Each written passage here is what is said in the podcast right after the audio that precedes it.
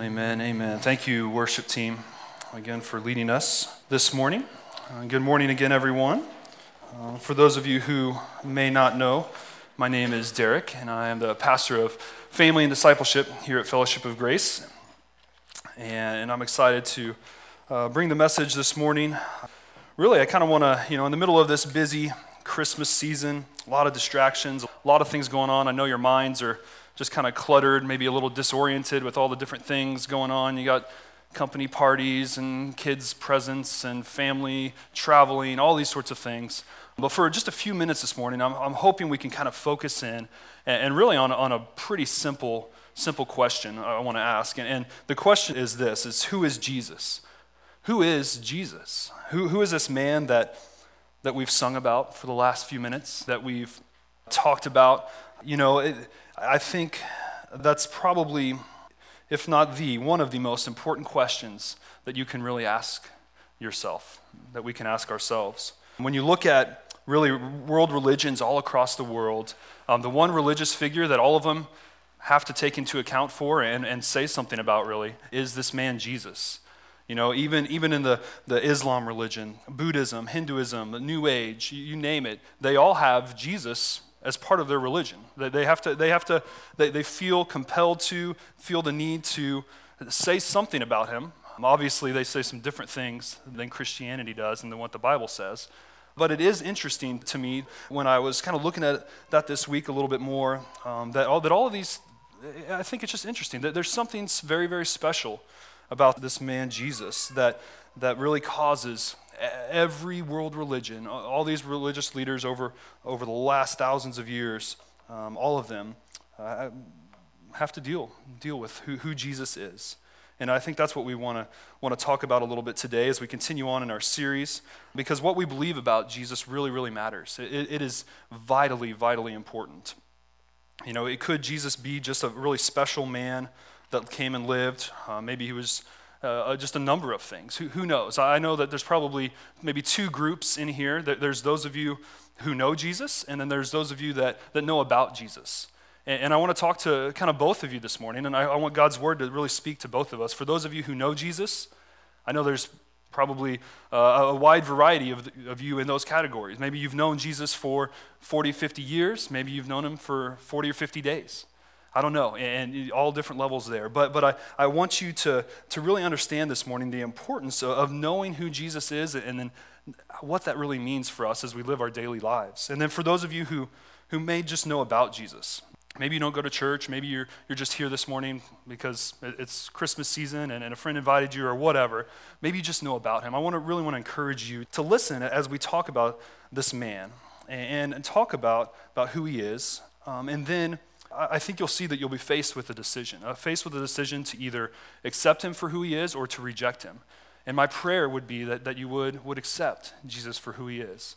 And we're going to talk about that this morning. As you see on the screen there, we, we're going to continue on in our sermon series that we started last week titled, He Will Be Called.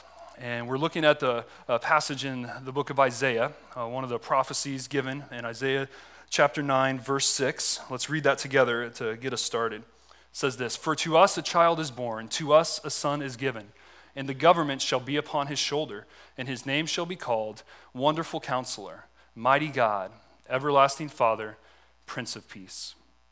So today, we're going to talk about this title of Jesus, Mighty God. Mighty God. Now, this is a, this is a pretty huge statement. It's hard to, hard to really overstate this. For someone to be called this, a, a child, to be born at the beginning of the verse, a son to be given. They're calling him mighty God. This is a huge thing. This could, for someone to be called this, could be, be blasphemy, of course, if it's, if it's not true. Uh, for Jesus to be called mighty God, this really speaks directly to his divine nature. His divine nature. Now, um, for those of you hope, uh, hoping for me to unpack the Trinity and, and help you wrap your brain completely around that this morning, I'm sorry, I'm not going to be able to do that. I'm going to come up short but I do think there's a couple of important things we need to understand as we talk about Jesus being God, God being Jesus, and this whole idea of, of the Godhead. Okay, so the Bible is very clear in what it teaches, even though it may not use the word Trinity specifically, it definitely teaches this doctrine in three specific things. Um, it is this God is three persons, that is one true truth that we know. each person is fully God. And number three, there is one God. All right? Simple enough? All right. Glad, glad that it could enlighten all of you. You know, so, so our little finite brains, we all have a hard time wrapping, wrapping ourselves around that concept. But it doesn't mean that it's not true. Um, you know, if we, could, if we can understand everything about the mind of God, about exactly how God is, who, exactly everything, we would be Him. And, and so we, there, there is some faith involved, but, but we see clearly, we do know some things. We know enough to, to really stand firm on this doctrine and on this belief. And so I want us to kind of have this as a frame of reference as we talk about Jesus, as we talk about God um, through, through the next few minutes. Um, you know, this, this verse that we just read, Isaiah 9, is one of the clearest prophecies, the clearest proofs of the divinity of Jesus. Um, it's a highly debated ver- uh, verse, and, and, you know, you could you could read for days and days and months and months about different people's opinions on, on, on the different things. A lot of different cults, uh, different religions will say different things about, okay, well, it says mighty God. It doesn't say almighty God. So maybe he's talking about a lesser God. He's not really the God. And, and so it, you, can, you can just get bogged down in a lot of those things.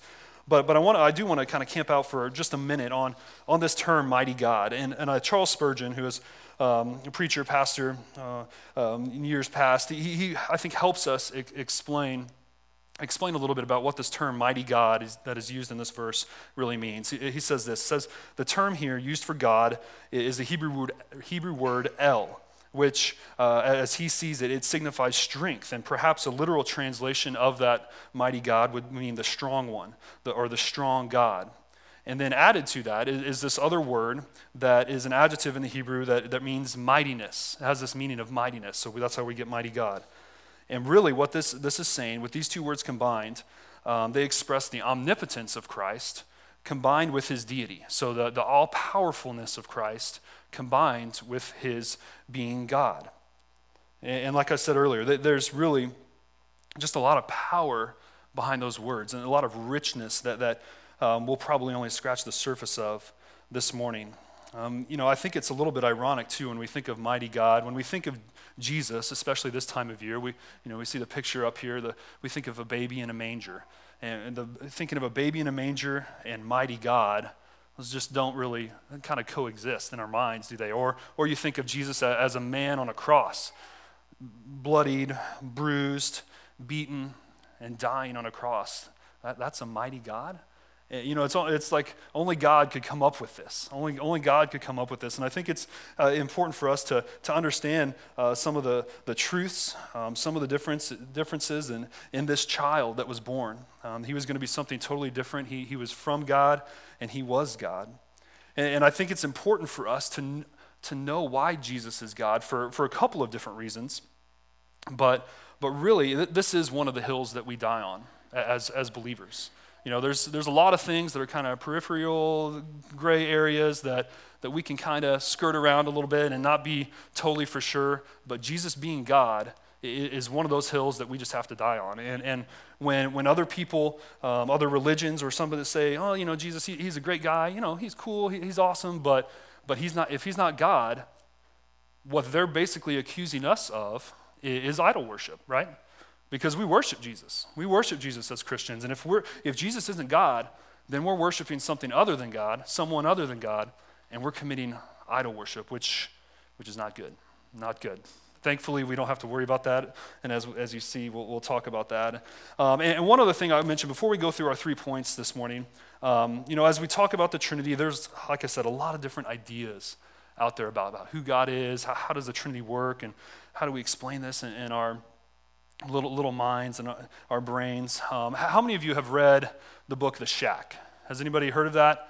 So, quite a few of you. It's coming out um, as a major motion picture um, here in a few months, uh, written by William Paul Young. And I haven't read it, I'll admit, but I've read a lot about it. And it came out quite a few years, I think 2007 or 2008, and um, it's a very spiritual book, um, a, v- a very, very spiritual book, and uh, it's basically about a, about a man who, whose, whose daughter passes away um, in a tragedy, and it, the whole book is really wrestling with this idea of how can a, how can a loving God uh, let bad things happen, that whole age-old question.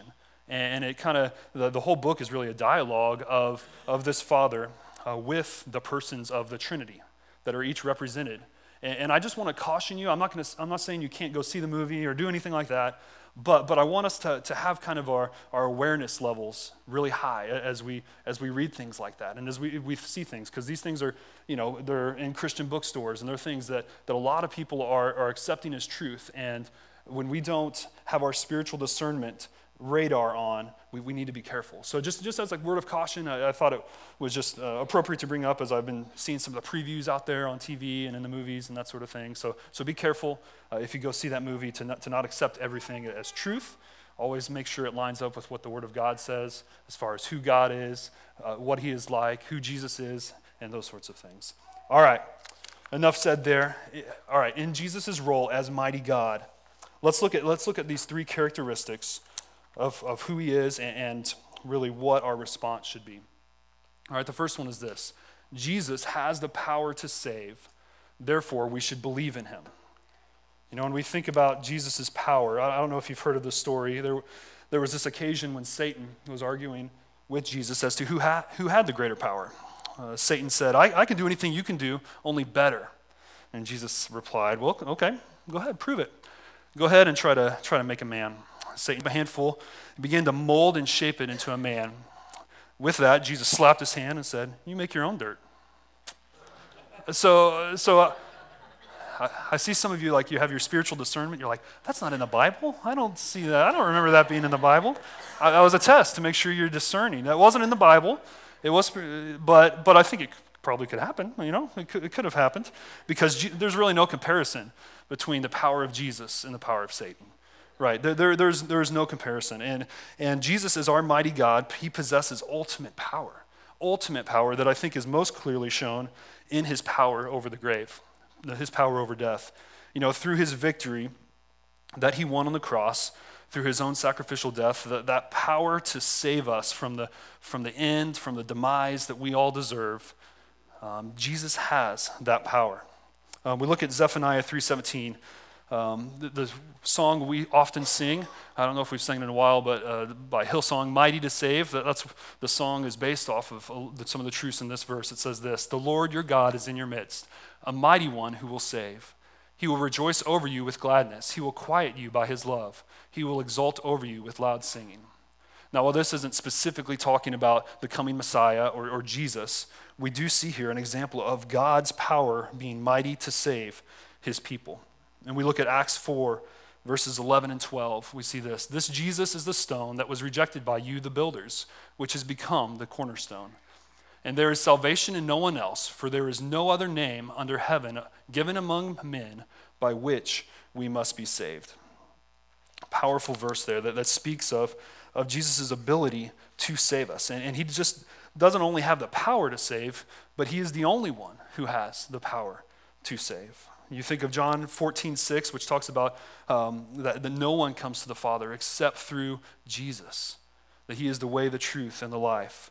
And I think it's important for us in the context of understanding Jesus' life, uh, of why, why being God is necessary. Again, you know, if, if Christ isn't God or He isn't the Son of God, then His death, in some ways, in a lot of ways, was, was rightly deserved.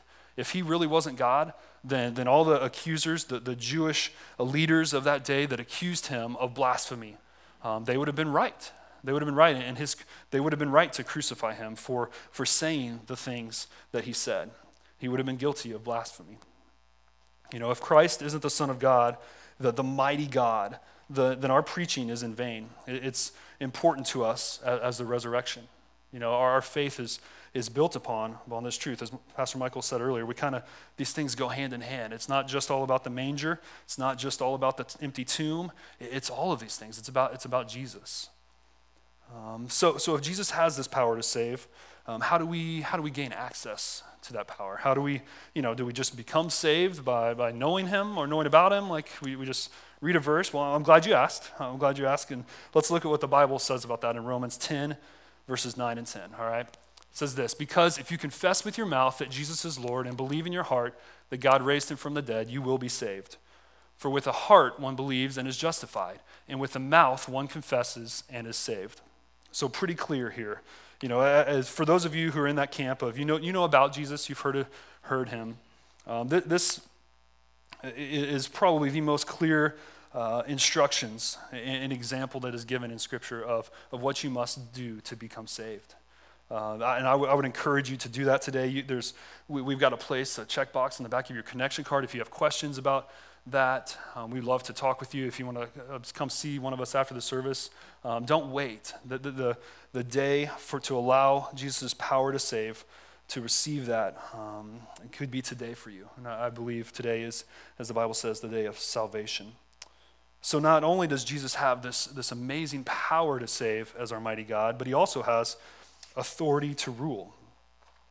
Jesus has authority to rule, therefore, we should obey him.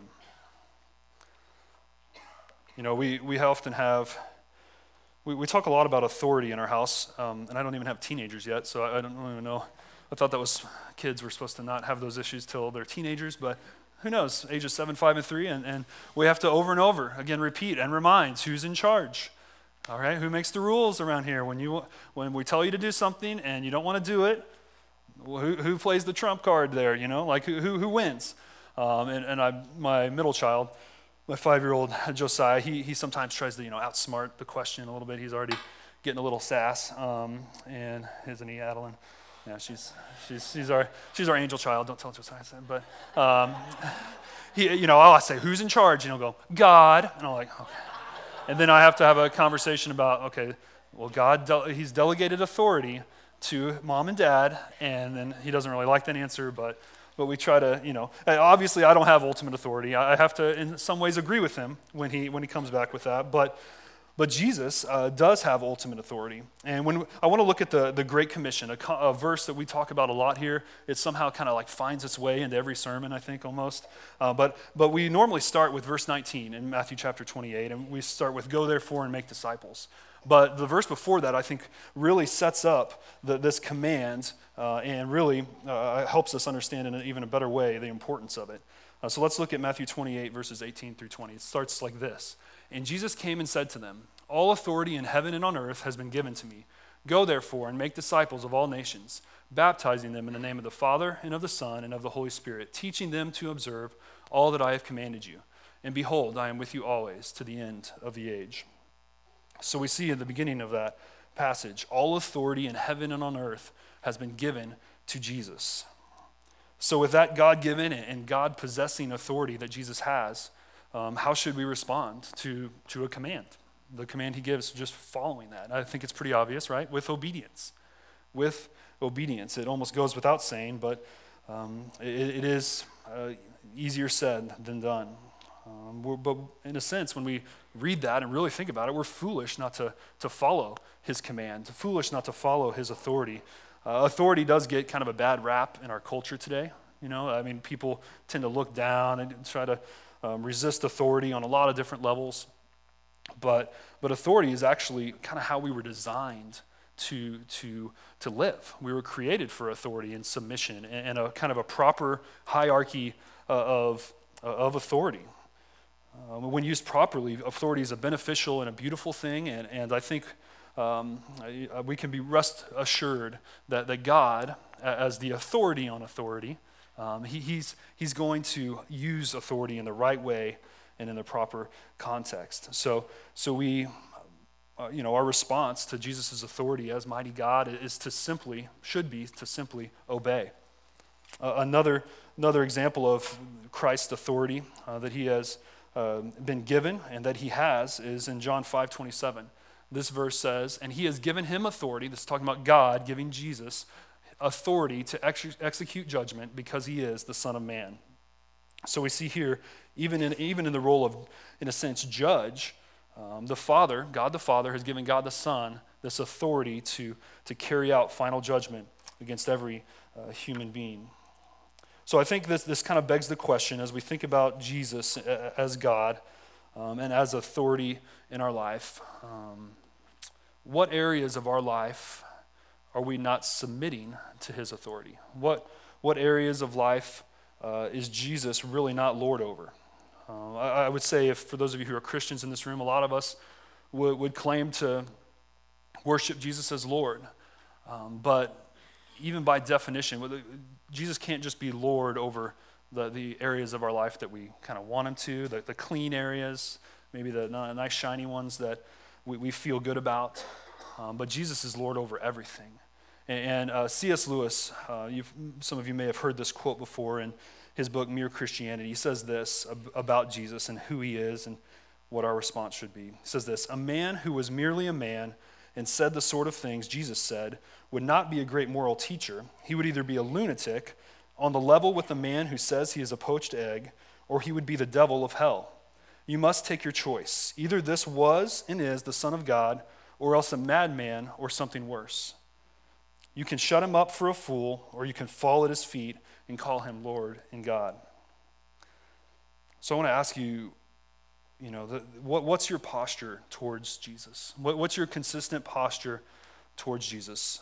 Um, I, I, think, you know, that, that whole idea of he's either a Lord, lunatic, liar, uh, kind of that idea that, that C.S. Lewis is getting at is, is really important for us to be reminded about because I think even for those of us who uh, claim to be Christians and, and know Jesus and have a relationship with him, um, I think there's a lot of times in our lives where we, we fail to treat him as our Lord, as our final authority in life. And so I want to challenge you to, to not just um, think of Jesus as uh, your friend, although he may be that. He's not your, just your BFF, um, he, but he's your God. He's your God. And, and he um, demands uh, respect and submission to his authority. And I don't know what maybe your next step is, and maybe your next step of obedience. Uh, maybe God's asking you to do something. Maybe, maybe it's, you know, to, to take that initial step of faith, um, to take that, uh, cross that line of faith and, and believe uh, in what Jesus has done for you on the cross. Uh, maybe it's to, to become baptized, to be baptized, or to join a community group here at Fellowship of Grace and kind of take that next level of, of spiritual growth and, and in community. Uh, maybe it's to invite one of your neighbors to the Christmas Eve service we've been talking about. Maybe that's a, a step that you feel like, okay, as I, as I think about what God wants me to do next, um, maybe that's it. Maybe, whatever it could be. Um, whatever it could be. I want you to really think about that. Even if you want to write it down on that point um, so you remember, or so your next door neighbor sees you and can hold you accountable, uh, whatever, whatever it could be. I, find some way to, to really take your next step in recognizing Jesus as the authority um, in the authority position that he holds and should hold in your life. Last point is this that Jesus is deserving of worship. Therefore, we should sacrifice for him. All right, as mighty God, Jesus is deserving of, of all of our worship. You know, we've seen eh, through even just these few verses that we've looked at a pretty good case for Jesus' ultimate power, his ultimate authority. Uh, that should kind of lead us right into, um, based on those alone, his, the deserving of ultimate worship that Jesus uh, deserves. Uh, I, I, think one example in Scripture that I want to look at briefly is, is maybe an unlikely one. Um, another guy that he kind of gets a bad rap, Doubting Thomas. Doubting Thomas is, um, you know, one of, one of Jesus' disciples who uh, was a little skeptical after the resurrection of Jesus. When Jesus appeared to his disciples, he, he really didn't believe it was Jesus at first. And let, us look at what happens here uh, in, this, in these few verses um, in John chapter 20 and see what, where uh, that led uh, Mr. Doubting Thomas. It says this uh, Then he, talking about Jesus, said to Thomas, Put your finger here and see my hands, and put out your hand and place it in my side. Do not disbelieve, but believe. Thomas answered, My Lord and my God. And Jesus said to him, Have you believed because you have seen me? Blessed are those who have not seen, yet have believed. So we see here um, that while at first Thomas was very skeptical, once he was able to see and touch and feel, um, what was his response? He said, My Lord and my God. And there, there's a lot even in those, those words that he said. Uh, this, this is one of the clearest New Testament um, kind of passages that talks and points to the deity of Christ, th- those words that, that Thomas called Jesus. Uh, he recognized Jesus for who he really was. And, and, from what we know, going forward from this point, Thomas uh, preached the gospel and, uh, the surrounding region for the rest of his life. And, and ultimately died uh, the death of a martyr uh, from what we know in church history. Uh, so that this encounter changed Thomas. He, he, he recognized that Jesus was deserving of his worship, and he was not only willing to sacrifice his all, but, but he ended up actually sacrificing his life and his all for Jesus. Um, a great example for us to, to maybe think about and, and, follow, and maybe one that you don't often think about, uh, copying what Doubting Thomas uh, did. Um, in Philippians, I want to read these couple verses. They're, they uh, speak to this idea of ultimate worship that Jesus deserves. Starts out like this Therefore, God has highly exalted him and bestowed on him the name that is above every name, so that the name of Jesus every knee should bow, and in heaven and on earth and under the earth, and every tongue confess that Jesus Christ is Lord to the glory of the Father. Um, you know, that, that's going to be a great day when, when we all, um, the, whole, the whole world in heaven and on earth and under the earth will, will bow before Jesus' name. Um, but, but we don't have to wait for that day, thankfully. Uh, we, can, we can bow today, um, and, but one day everyone will recognize, we all will recognize that Jesus is worthy of, of our worship, uh, of our ultimate, ultimate worship. Um, so, what should our, our worship look like as we think about our response? Uh, you know, we talk about, okay, if he's deserving of our worship, what, how do we sacrifice? You know, we don't really think in terms a lot of sacrifice as they did back in the Old Testament, uh, as they would offer sacrifices uh, to God. Um, how do we sacrifice for Jesus today? How do we in a sense, practically bend our knees in worship. Um, I want to read Romans 12:1 to you. It says this I, I appeal to you, therefore, brothers, by mercies of God, to present your bodies as a living sacrifice, holy and acceptable to God, which is your spiritual worship. Um, so, a lot in here. Um, but uh, this idea, this concept of us as a living sacrifice, I think it's, it's really a, a good thing uh, for us to, to explore a little bit. Uh, you know, I think I've heard many pastors say in the past, you know, the one, one kind of bad thing about being a living sacrifice is that, that sometimes we can crawl off the altar, and oftentimes we, we do. Um, you know, but, but I think the idea behind sacrifice is, you know, when you sacrifice something, something has to die, something has to be put to death.